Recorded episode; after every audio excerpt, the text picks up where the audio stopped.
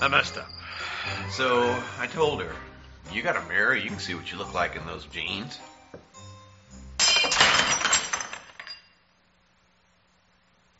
Oh. So anyway, I don't know what to do. You just talk to her. And tell her what? You tell her how you feel.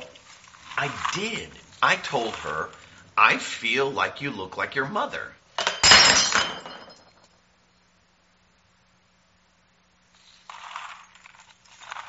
Okay, no, you you need to use your words. You know, romantic words. Oh.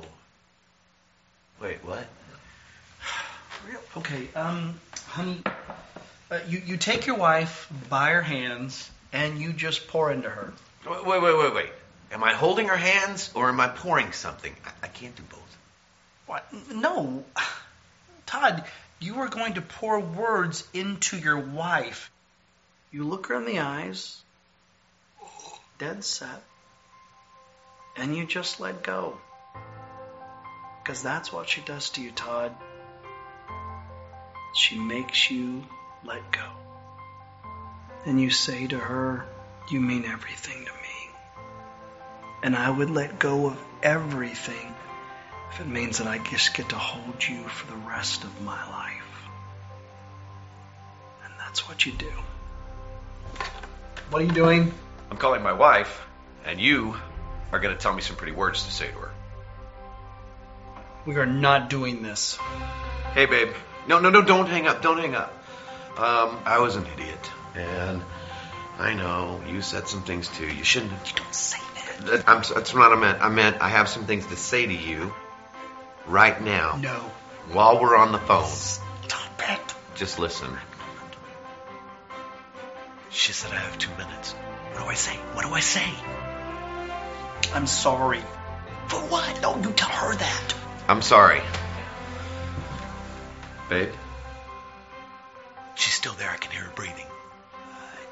Tell her I love you and you mean everything to me, and I am a fool because I don't tell you that more often. Um, I'm a fool for loving you, and I should say that stuff more often. You were the only reason I am half the man I am. Your love and constant support is my daily breath. I'm half the man I am because of you, and your love is a constraint. Constant support. No, I'm oh no, your love is constantly uh, on my breath, daily. daily. You are the greatest blessing God has ever given me, and you are perfect for me. Babe, you're the you're the best thing God ever did for me. You're perfect. Uh, for me, you're perfect. You're you're not perfect. What, what, what are you doing? Just tell me what to say. Sunsets are more beautiful when you are on the horizon. Um, you're more beautiful at sunset on the horizon.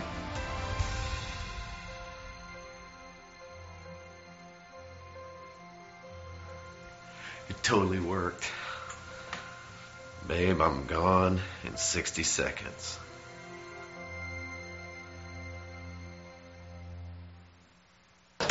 What a moron. You were great. I know, right? The words you said, I, I heard. I had no idea. Seriously? You had no idea that some women fall for that stuff? I'm just glad you're not that gullible. By the way, what's for dinner?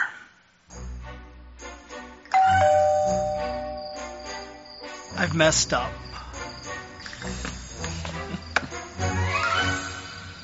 Use your words, my friend.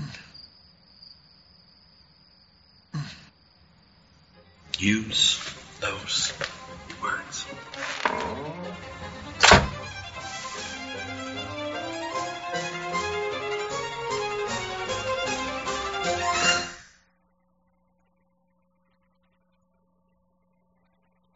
Well, I sincerely hope we can laugh at that because it's so far fetched.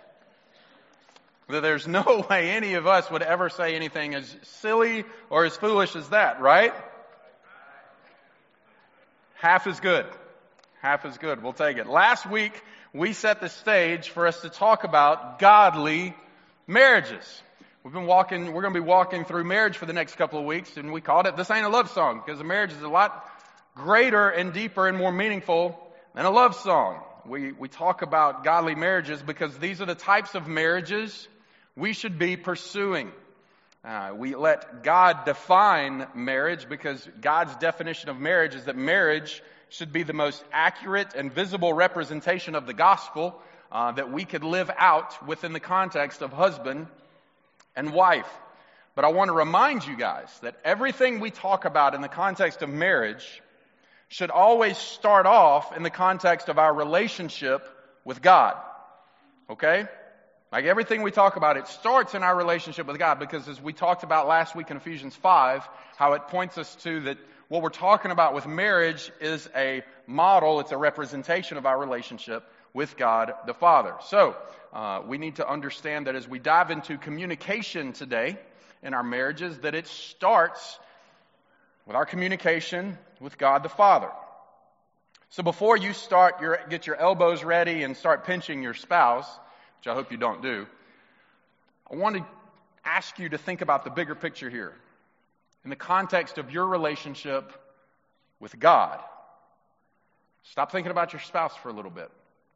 But in the context of communication and in the relation to your con- context and relationship with God the Father, how is your communication with God? Don't answer out loud, but I hope you're willing to evaluate yourselves helpfully. Because if our marriages are supposed to reflect the relationship we have between us and God, then how many similarities do they share?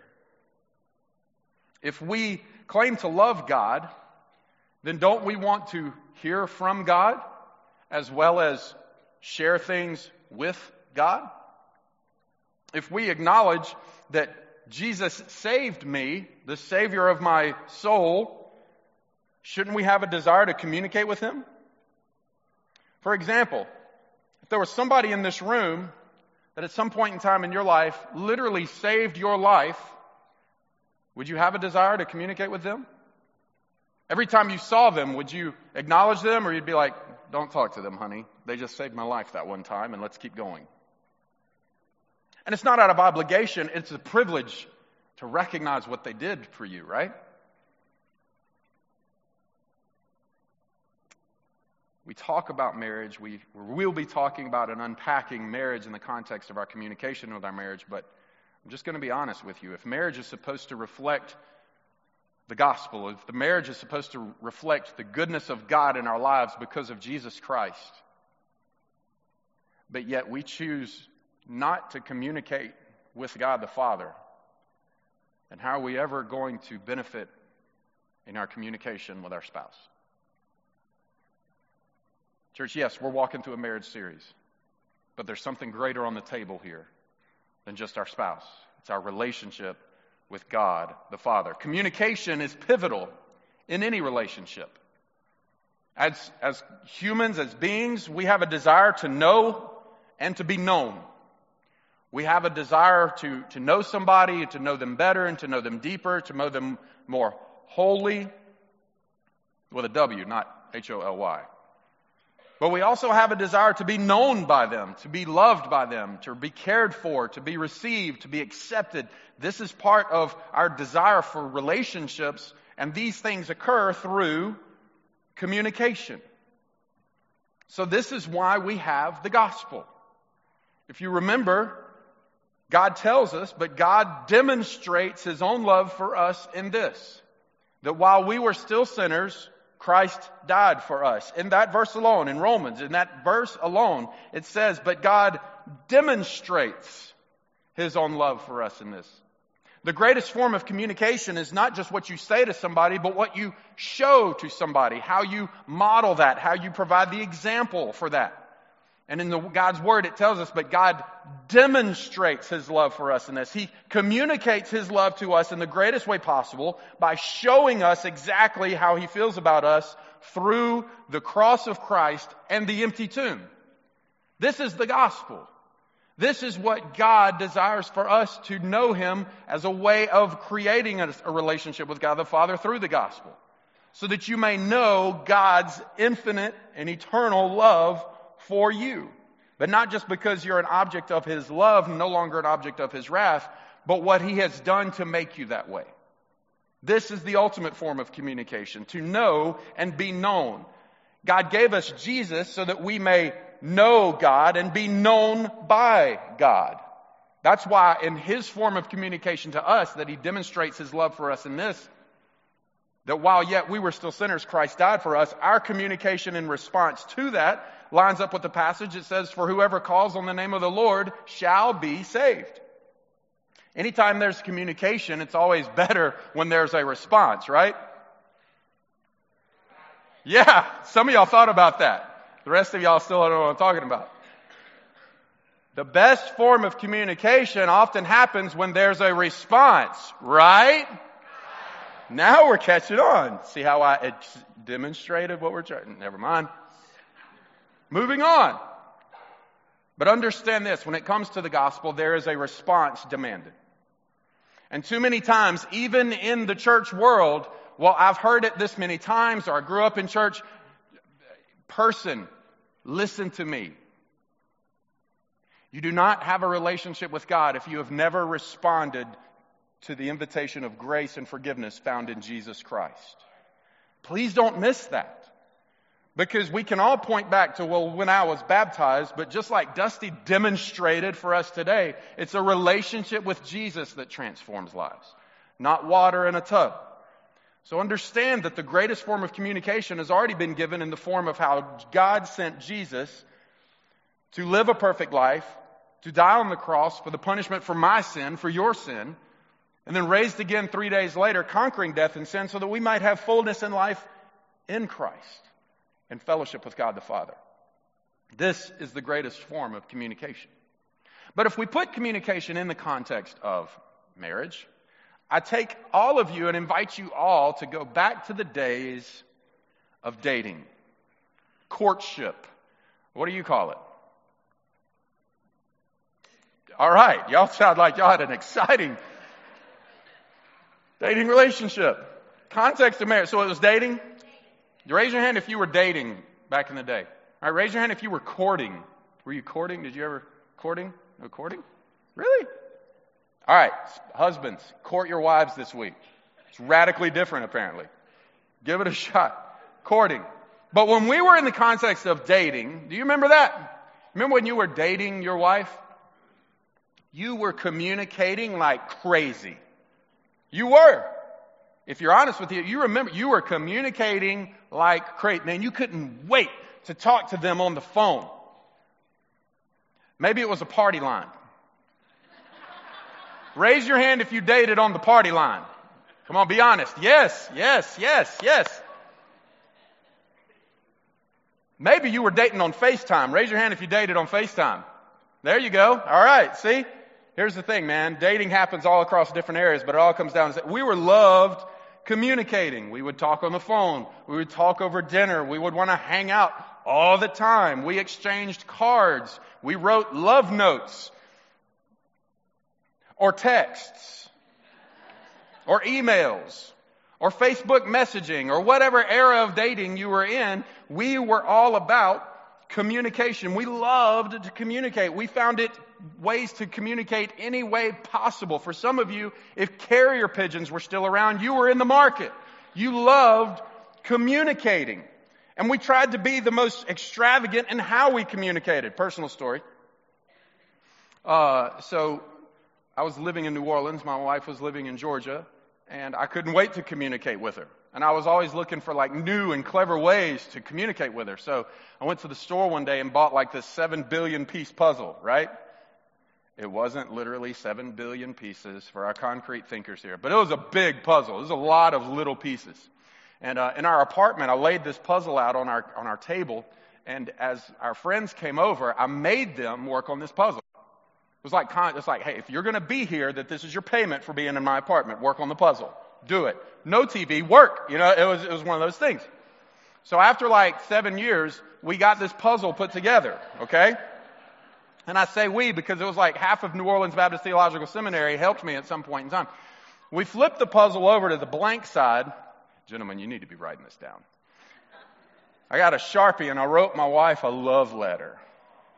Yeah, I know. And then I broke the puzzle piece all back up and I put it all in the box and I shook it up real good. I wrapped it up and I mailed it to her. And I'm like, you're going to like what I'm sending you in the mail. So she gets the mail and she calls me. She's like, I got your mail. I'm like, open it. She's like, it's a puzzle. You're welcome. I was like, yeah, it's a puzzle. And she opens it up and figures out there's like pieces of words on the back of all these puzzle pieces. It's like, yes! You put the puzzle together and then you can see the message. And my wife goes, "Oh." And then like a week later, when like the border had just gotten finished, it wasn't exactly a great idea, but it was a clever form of communication. We're always looking for communication. We love to communicate because we were so in love. And we had to tell them all the time, honey, I love you. I just can't wait to be with you. I miss you. I want to see you. You know it's true. And he's sitting there rolling your eyes. You know it's true. When you were dating, you were all about it. Couldn't wait to hear from him. Couldn't wait to talk to him. If we hit the pause button on a silly story, is that indicative of your relationship with God the Father? Because that convicts me. I'm not saying this to try to like drop a mic moment. I'm just saying this is exactly what God tells us. First Thessalonians 5:17 is the second shortest verse in scripture. It says pray continually. Pray continually. In other words, what, what Paul was writing there, he was saying like, hey, keep the lines of communication with God open at all times. That you're constantly in communication with the Father, but more importantly, you're constantly in communication hearing from the Father. We're constantly telling Him who we are, who He is to us, what's going on in our lives. We're constantly telling Him, but we're constantly hearing from Him. Pray continually. Because when we were in that context of being in love, we just wanted to always be talking to Him and hearing from Him. That's exactly what it should look like in our relationship with God. I'm telling you, if we are here today just to figure out how to ways to make our marriage better, or if we're here today just to figure out how to fix our marriage, but we're denying the bigger picture here of, of how we're called to be in healthy communication with God, then how we're called to practice that in the context of our marriages, we're missing it. We're missing it if we're just focusing on our spouse. We have to remember the communication we have, the availability we have with God.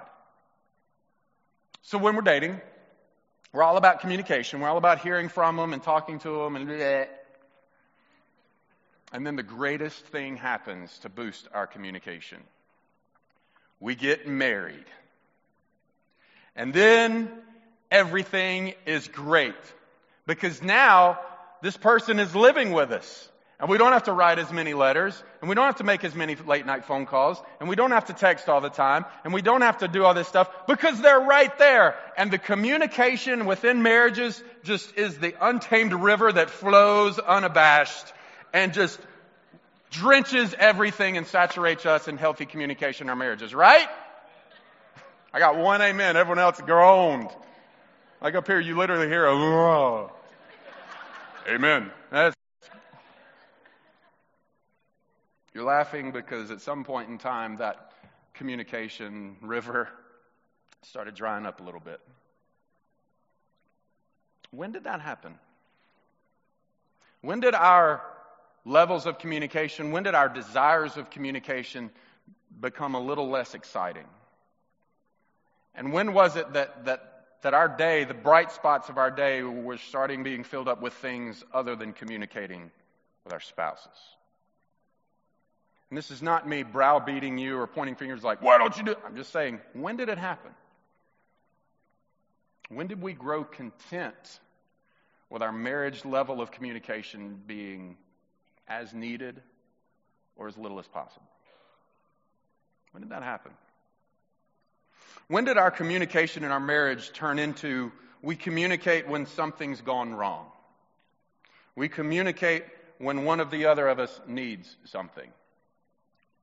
We communicate when someone is sick. And we tell the other one what they need to do. When do we communicate when we don't have something we need or want and we ask the other one to help us? When do we, when do we start doing that? I, I got an idea how we can answer that.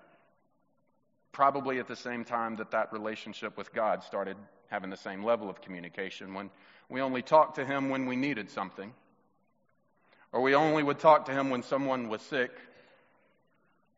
We talked to Him when something was broken and we need Him to fix it, or maybe we just wanted to talk to Him because we want something that we haven't been obedient to strive for.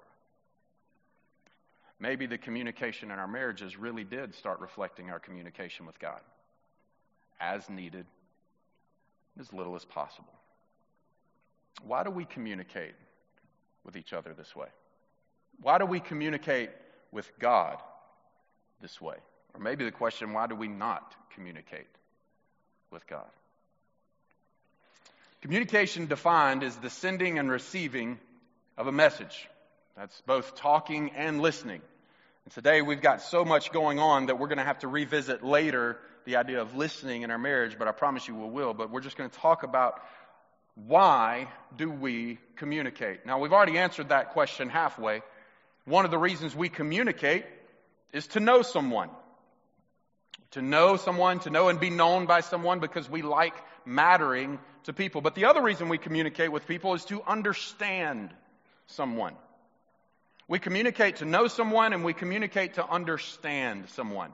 And when we talk about understanding, understanding is based on information, right? Remember earlier when I said it makes it better to communicate when people, just to know if we already moved on. Uh, understanding is based on information. Information comes with communication. So if we stop communicating, we stop learning. We stop learning, we stop growing. Maybe these things are kind of linked. Maybe when we talk about why we communicate to know someone, to understand somebody, maybe we just need to ask a few questions. Do you know everything there is to know about your spouse? You think you do. How many of you have been married longer than 50 years? Raise your hand if you've been married 50 years or more. Look at this. This is amazing. This is a great legacy of marriage. Yeah, absolutely. People who have been married 50 years or longer, do you know everything there is to know about your spouse? No. 50, 50, well, somebody said yes.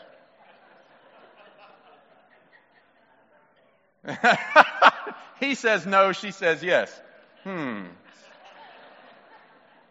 After over 50 years of marriage, most of us still there are things left to be figured out. Let me ask you a question. If you've been married 50 years or longer, do you completely understand everything about your spouse? No, absolutely not. See, the first one you can be like, oh, I know everything about it. You can't even fake it when it comes to understanding everything. If you understood everything there was to understand about your spouse, you would never have a disagreement. You would never uh, have a place where, well, we're not sure what to do next. You wouldn't even have to, he wouldn't even have to ask you where do you want to go to dinner. He fully understands you. He understands your cravings and how you act when you're this way, so he's going to know exactly where to take you, right? Wrong. Absolutely. Communication stops when we think we have everything figured out in our marriage. And when you get married and you're like two years in and you're thinking, wow, this is so easy, man. You hear the people laughing at you, right? And that's exactly what they're doing, laughing at you if you're in that mindset of that, that mentality. You have to understand that we are called and created for communication so that we can know and understand what's going on. The minute we stop communicating this is the minute we stop learning and growing in our marriage. There's differences in communication between men and women. Now there's a response. Did y'all know that? Men and women communicate differently? Good. I made a little list here. It's very little list. You can reprimand me later. But let's talk about men. How do men communicate stereotypically? Oh, hold on. I've got my list. Did y'all hear that? I threw out the question, David, about seven people. He don't do this. He don't say this. He needs to do that. I'm like, whoa. You can preach next week, okay? I'm going off my list. That's idea sharing right there. That's good. Men's form of communication, stereotypically, men speak less than women. Yeah, absolutely. For men, action is their language. Men are fixers. Yes. This is what that looks like. On a Tuesday, man gets home from work. He's sitting in his favorite seat, maybe a recliner or a spot on the couch or wherever. Maybe he's reading a little bit, something. The wife comes in. Hi, honey, how was your day?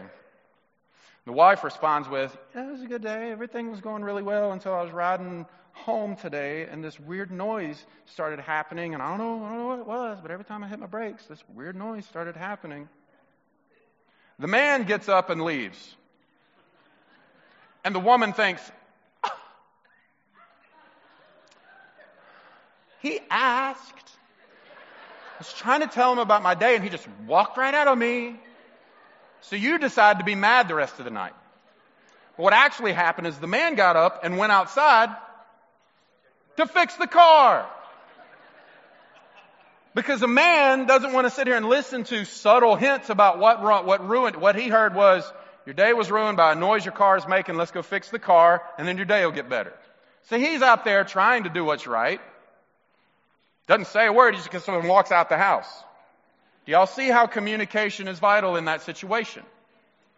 This is exactly, men are fixers. Action is their language. Men defer in their communication, they defer to logic. They like talking about logic. This is why men talk about stats related to sports, because it's, it's fact related. They love talking about logic. Men communicate to achieve goals. Information to inform me about something, or I'm informing you about something. Easiest person in the world to text is another man. What time are we going to what place? 4:30 at the gas station. That's it, done. Everybody knows and we move forward. Text that to a lady. What time are we going to that place? Well, gosh, I just don't know because let me tell you about my plans for all day tomorrow, hour by hour. And then let me tell you about the last three experiences I had with that place, but not actually that place, but there was a place like that. Different communication styles. So let's talk about you ladies. Ladies, this is how you stereotypically communicate. You speak more. It's actually been proven that women speak about twice as many words as men do in a day. It's about accurate. Women don't speak with action. Women typically speak with subtle hints and gestures. One of the first things I told my wife when we were dating was I said, I need you to understand, I am not smart. I am very slow in lots of areas in my life. And one of the areas I'm terrible at is picking up subtle hints. If you need something, or if I'm doing something wrong, I need you to get the crayons out and spell it for me, maybe even turn in some letters backwards so I can understand it. And of course, we were dating at the time, so it was, oh, you're so much smarter than that. Now she's got, where are the crayons? Like, she carries them in her purse. Like, literally, they're in her purse. She gets it now. So women want to communicate with subtle hints and gestures. Women want to communicate not their logic, but their feelings. God bless you. Women communicate, men communicate to achieve goals. Women communicate to share ideas or express themselves. Y'all understand this is how God made us. Do not for one minute ever come to me and be like, I don't think God has a sense of humor. I'm telling you, this is the real deal. So obviously with these radical different forms of communication, when you take these two forms of communication and put them in steady contact with one another in a context of, I don't know, say a marriage, There are conflicts that arise. There are disagreements that there are struggles that in, that come out of that. Why? Because we were created differently. And because we were created differently, we're going to communicate differently. But understand this, if you go back to Genesis, you understand that when God created male and female, they were both shared in common in their creation that they were created in what? The image of God. Now understand this. God's a pretty big God. I don't know if you recognize that or not. But as, as Joe Shelton would say, he ain't too big. He ain't too big to be a personal God, but he's a really big God. So if God were to pour his whole image into man, A, we wouldn't exist because we couldn't handle it. So God poured parts of his image into man and equal parts of his image into woman.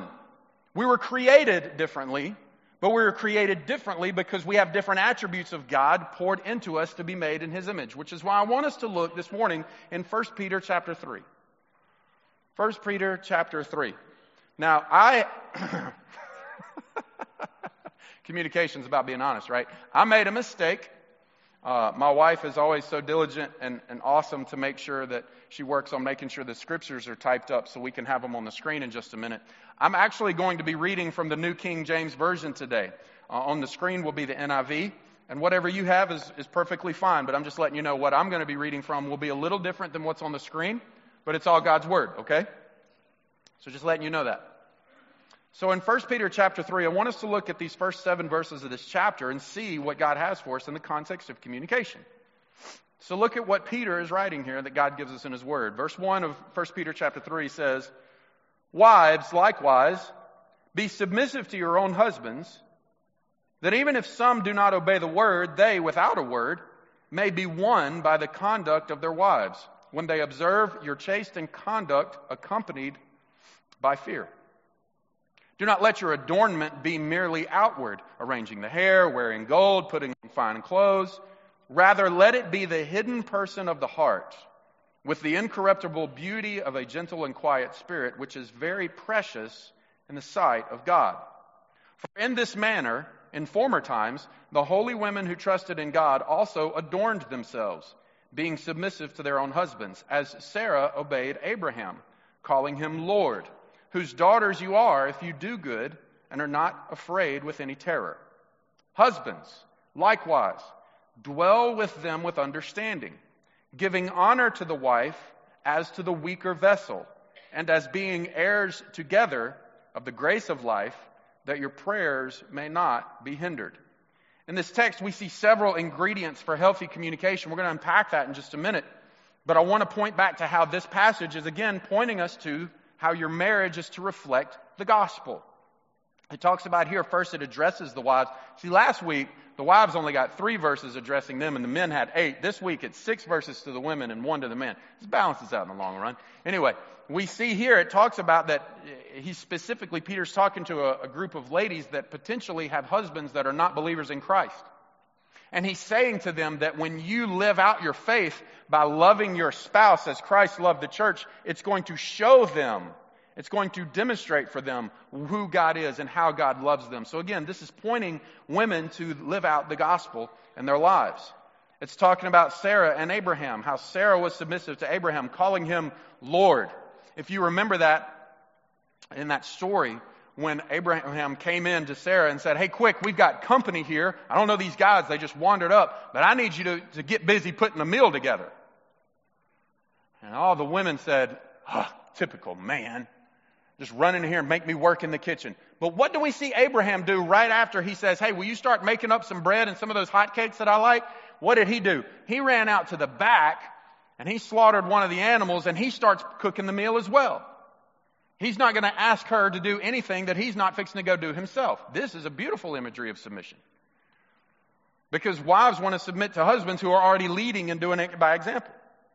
That's what submission looks like. We're going to get to that in just a minute. But I want us to look at this idea of verse 1 when it says, likewise, wives, be submissive to your own husbands.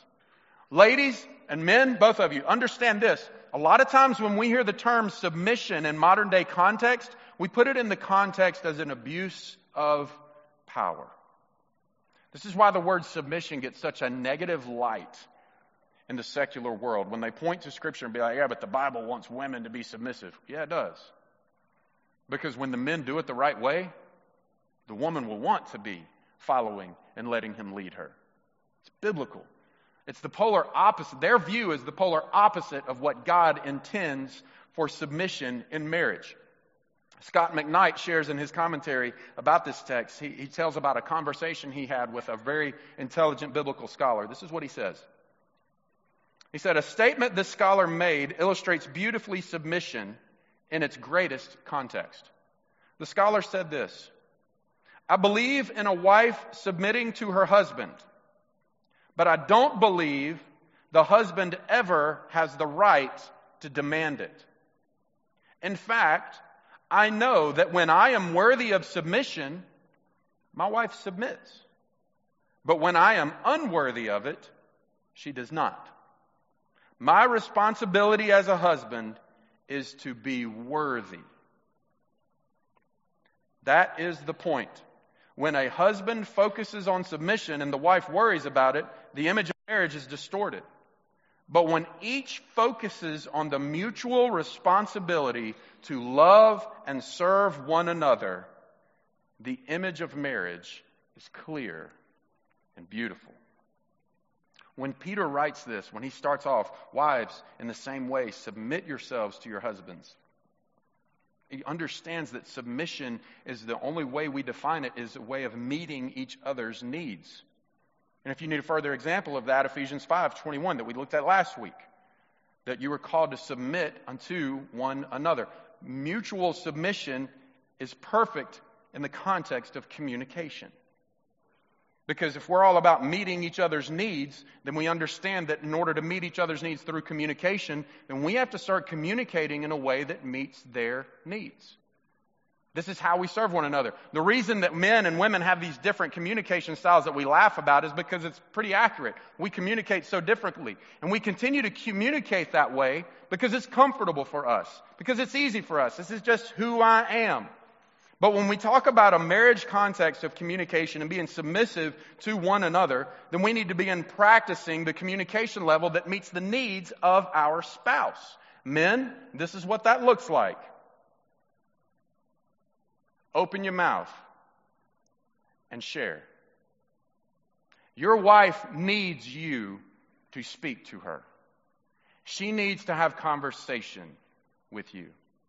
And yeah, I know you don't like to talk and you're not a big words guy, but your wife needs you to share words with her. And I'm not talking about words from the video of these big poetic, just talk to her. Men, your your wife needs to hear from you. It's important to her. So it's no longer about what makes you comfortable, it's about meeting her needs by being submissive to her. Wives, I'm just going to be honest with you. Men are not purveyors of information of their feelings. They're not. We're going to need you, if you're going to use communication to meet the needs of your husband, we're going to need you to be a little patient with us. We're not the best at sharing our feelings. But there is deep down inside of us a desire to communicate with you what's going on in our lives. Ladies, guys, cover your ears. Guys, cover your ears. You don't have to, but just pretend like you are. I'm fixing to give you a trade secret of men. I don't want guys to like get on to me later. Ladies, remember this. As you communicate with your husband, if that's a difficulty, understand this. I'm just going to give you a hint when you're able to show your husband that he is more important than the information you're seeking, he'll share with you more information. When you can communicate your desire because of the value you place in him, not just what he has to say, there's more information that comes with it. Uh, guys, I don't have the secret for ladies because I've never been one.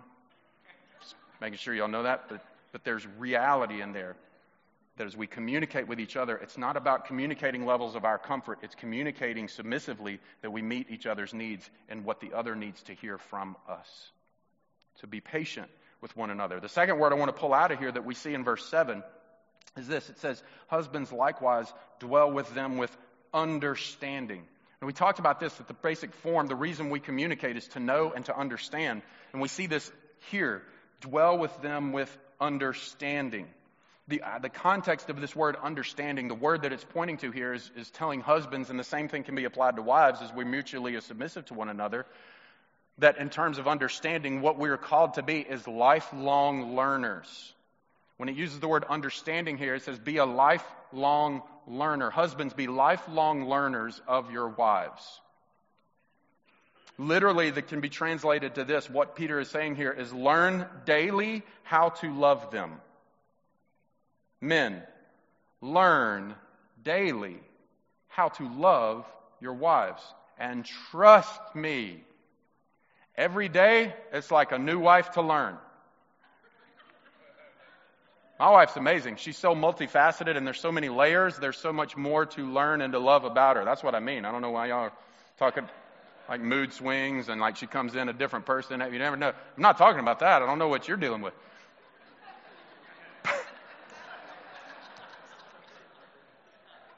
Anybody got a uh, spare bedroom? I got you, bro. 8:30. I'll be there tonight. It's good. But understand this. Understand that we're called to be lifelong learners of our spouse. That every day we should be seeking new ways to figure out a new way to love them every single day. Men, this idea of understanding, if, do you see your wife as a solved puzzle that's already been solved and there's just nothing new to figure out? Or do you really look at your wife and recognize and remember that she is just this, she's like a beautiful mystique that you have yet to even figure out fully who she is. Guys, when you start approaching and pursuing and communicating your wife like that, you're fixing to unlock something in your marriage that's never been there before. And ladies, are you rejecting this sermon because my simple minded husband, that's certainly not him? Because if that's the case, then you, you quit trying to work on it a long time ago. Ladies, men were created in the image of God, and there is depth there in terms of communication with them, grab a shovel and start digging and unlock the depths of the passion that creates your husband. Understand them. Find ways to be lifelong learners of your spouse in communication. Third, I want you to see here as he references um, honor the wife as to the weaker vessel. Now, again, in our current state of mind that a lot of time the, the feminist movement and everything, we're like, uh-uh, women are just as strong as men and all these wonderful things, and we can talk about that and play games all, all day long, but I want us to understand what he's talking about here specifically. See, last week when we talked about marriage, it was from Paul's perspective. Paul was never married. This week perspective is coming from Peter. Peter was married. Right, so Peter knew what to say and what not to say uh, in terms. So when he was doing this, he wasn't writing to offend his wife or anybody else's wife or anything else. He uses the phrase "weaker vessel" here because what he's pointing to is the picture of the wife being delicate and fragile, both physically and emotionally. And when he says that husbands recognize that your wife is the weaker vessel, what he's saying here is to not be overbearing, to not be demanding to might be so stomp your foot and point your finger and say it's going to be this way. He's talking about here about bearing the burden. He's talking about here of the husbands that carry the load for their wives. Talking about a weaker vessel. The image that's painted here is that the man is the larger vessel going before her and he's paving the road. And yeah, he's the first one seen, he's the first one visible, and he should be bigger and leading the way, but he's clearing out obstacles. He's making it easier for the weaker vessel that comes behind him to be walking and going through life without dealing with the burdens because he's clearing a path in her honor. Because you want to focus on weaker vessel, for you forget about what Paul led up to the weaker vessel statement when he says this. He says, Honor your wives. Give honor to her. He's describing a husband that goes before his wife to be the load bearer, to be the heavy burden carrier so she doesn't have to. This is how he honors her.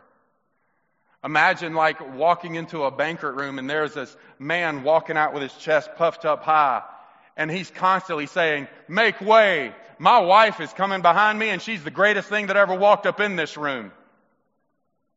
Get out of the way and move the tables and chairs. I'm making a way for her to walk through easily. And right behind her, right behind him is his wife saying, y'all see how good my husband is? Making sure that I don't have anything to block my path. Look how kind he is. Look how he's providing for me. You see how they're mutually pouring into one another? When he talks about being the weaker vessel, he's talking about how you honor them. You know, men, men love to brag about their accomplishments. Now you might be with a, with a, your spouse might be very humble and doesn't do a lot of bragging, but they're real proud of their accomplishments. And they like to brag in the context uh, when they're around people they want to get attention from. So husbands, here's your homework assignment. I want you this week to brag to your wife about things you have done for her so she doesn't have to worry about it. But understand this, guys. Some of y'all are like, I'd do that already. Understand, this is, this, that last phrase was kind of big there. When you brag to your wife about doing things that you've done for her so she doesn't have to do them for herself, this is not a way for you to brag, for you to figure out a way, well, it's time for your turn to pay me back. There's no scoreboard in marriage, people. When we serve one another, when we submit to one another, it's about how today can I serve and, and, and minister to my wife or my husband in a greater way. I was, minister, I was ministering and counseling with a, a, a married couple a while back, both two highly, highly, highly competitive people. And they viewed their marriage as a competition that if, if he's going to do this, well, I'm going to do this. And the fact that when, when their spouse would serve them, it would, there would be flattered by it, but they would almost get upset by it because it was like, well, now I've got to go do something better than that. There's no scoreboard in marriage.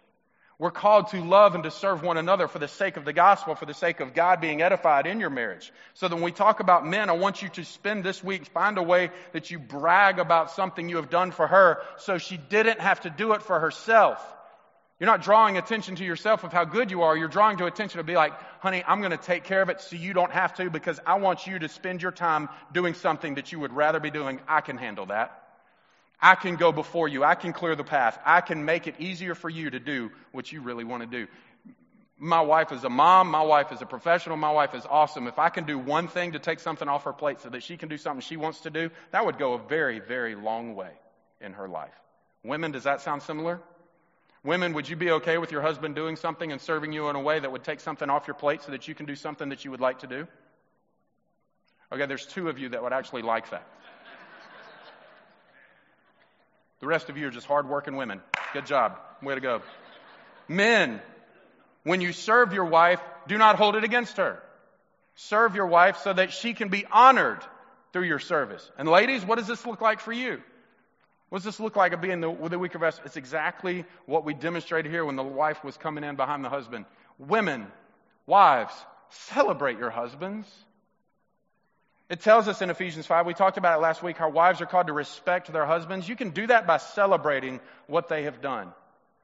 You know, your husband works long hours, extra hours to make sure that y'all can go on a vacation this summer. When he gets home, don't start berating him for the things that haven't gotten done around the house. You know why they haven't gotten done? Because he's working his tail off for you and the family. When he comes in, celebrate him. Thank you so much. I can't wait to go on vacation because what you're doing is sacrifice for us. You send him that text. Hey, honey, on your way home from work today, can you stop by? Any man ever gotten that text?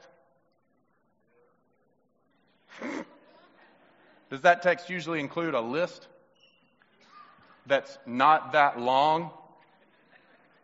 You know what? Y'all know what I'm talking about? Ladies, when your husband comes home because he went to the grocery store because you didn't get want to get out of your sweatpants, oh, I hit a nerve. Okay. Ladies, instead of telling him where to put the groceries, meet him at the door with a hug and a kiss, carrying the bags for him, and say, Thank you so much for doing this so I didn't have to get out of my house. Celebrate him. Respect him. Let him be honored by how he is serving you and taking care of you and bearing the burden for you.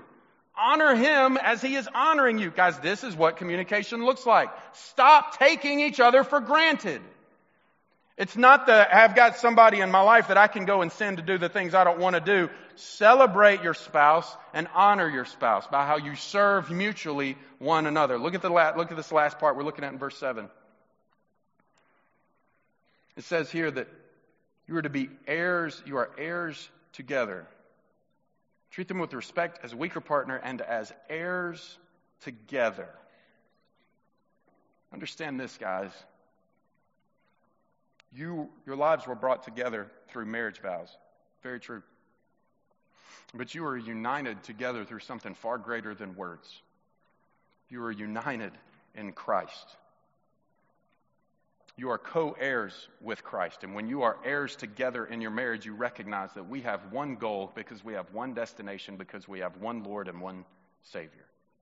And in doing so, you should be cooperating together into growing in your relationship with Jesus. In a marriage that edifies Christ, you should be cooperating and growing together in your relationship with Christ. Because, let's be honest, as Christian families, you're working together to create a godly marriage. You're working together to create a godly household. You're working together to create a godly home. You're working together to create a godly life. You have to work together. Do you know why? Because God brought you together because together you make each other better. And the people in your lives are better off when you work together, when you communicate and work together. Men, you must lead in helping your spouse grow in their faith. And you must communicate how you plan to do that. You must communicate your desire and passion for that. Ladies, you are to walk beside your husband and to give him healthy feedback as you grow together. Did you hear that word? Healthy feedback? Don't berate him. Don't ride him into the ground. Don't point out all his failures and his past. Work together, growing in your relationship with Christ. Romans 14, 19 says this. It says, Let us therefore make every effort to do what leads to peace and to mutual edification. Married people, it's time to communicate in the context of your marriage. Stop trying to change your spouse.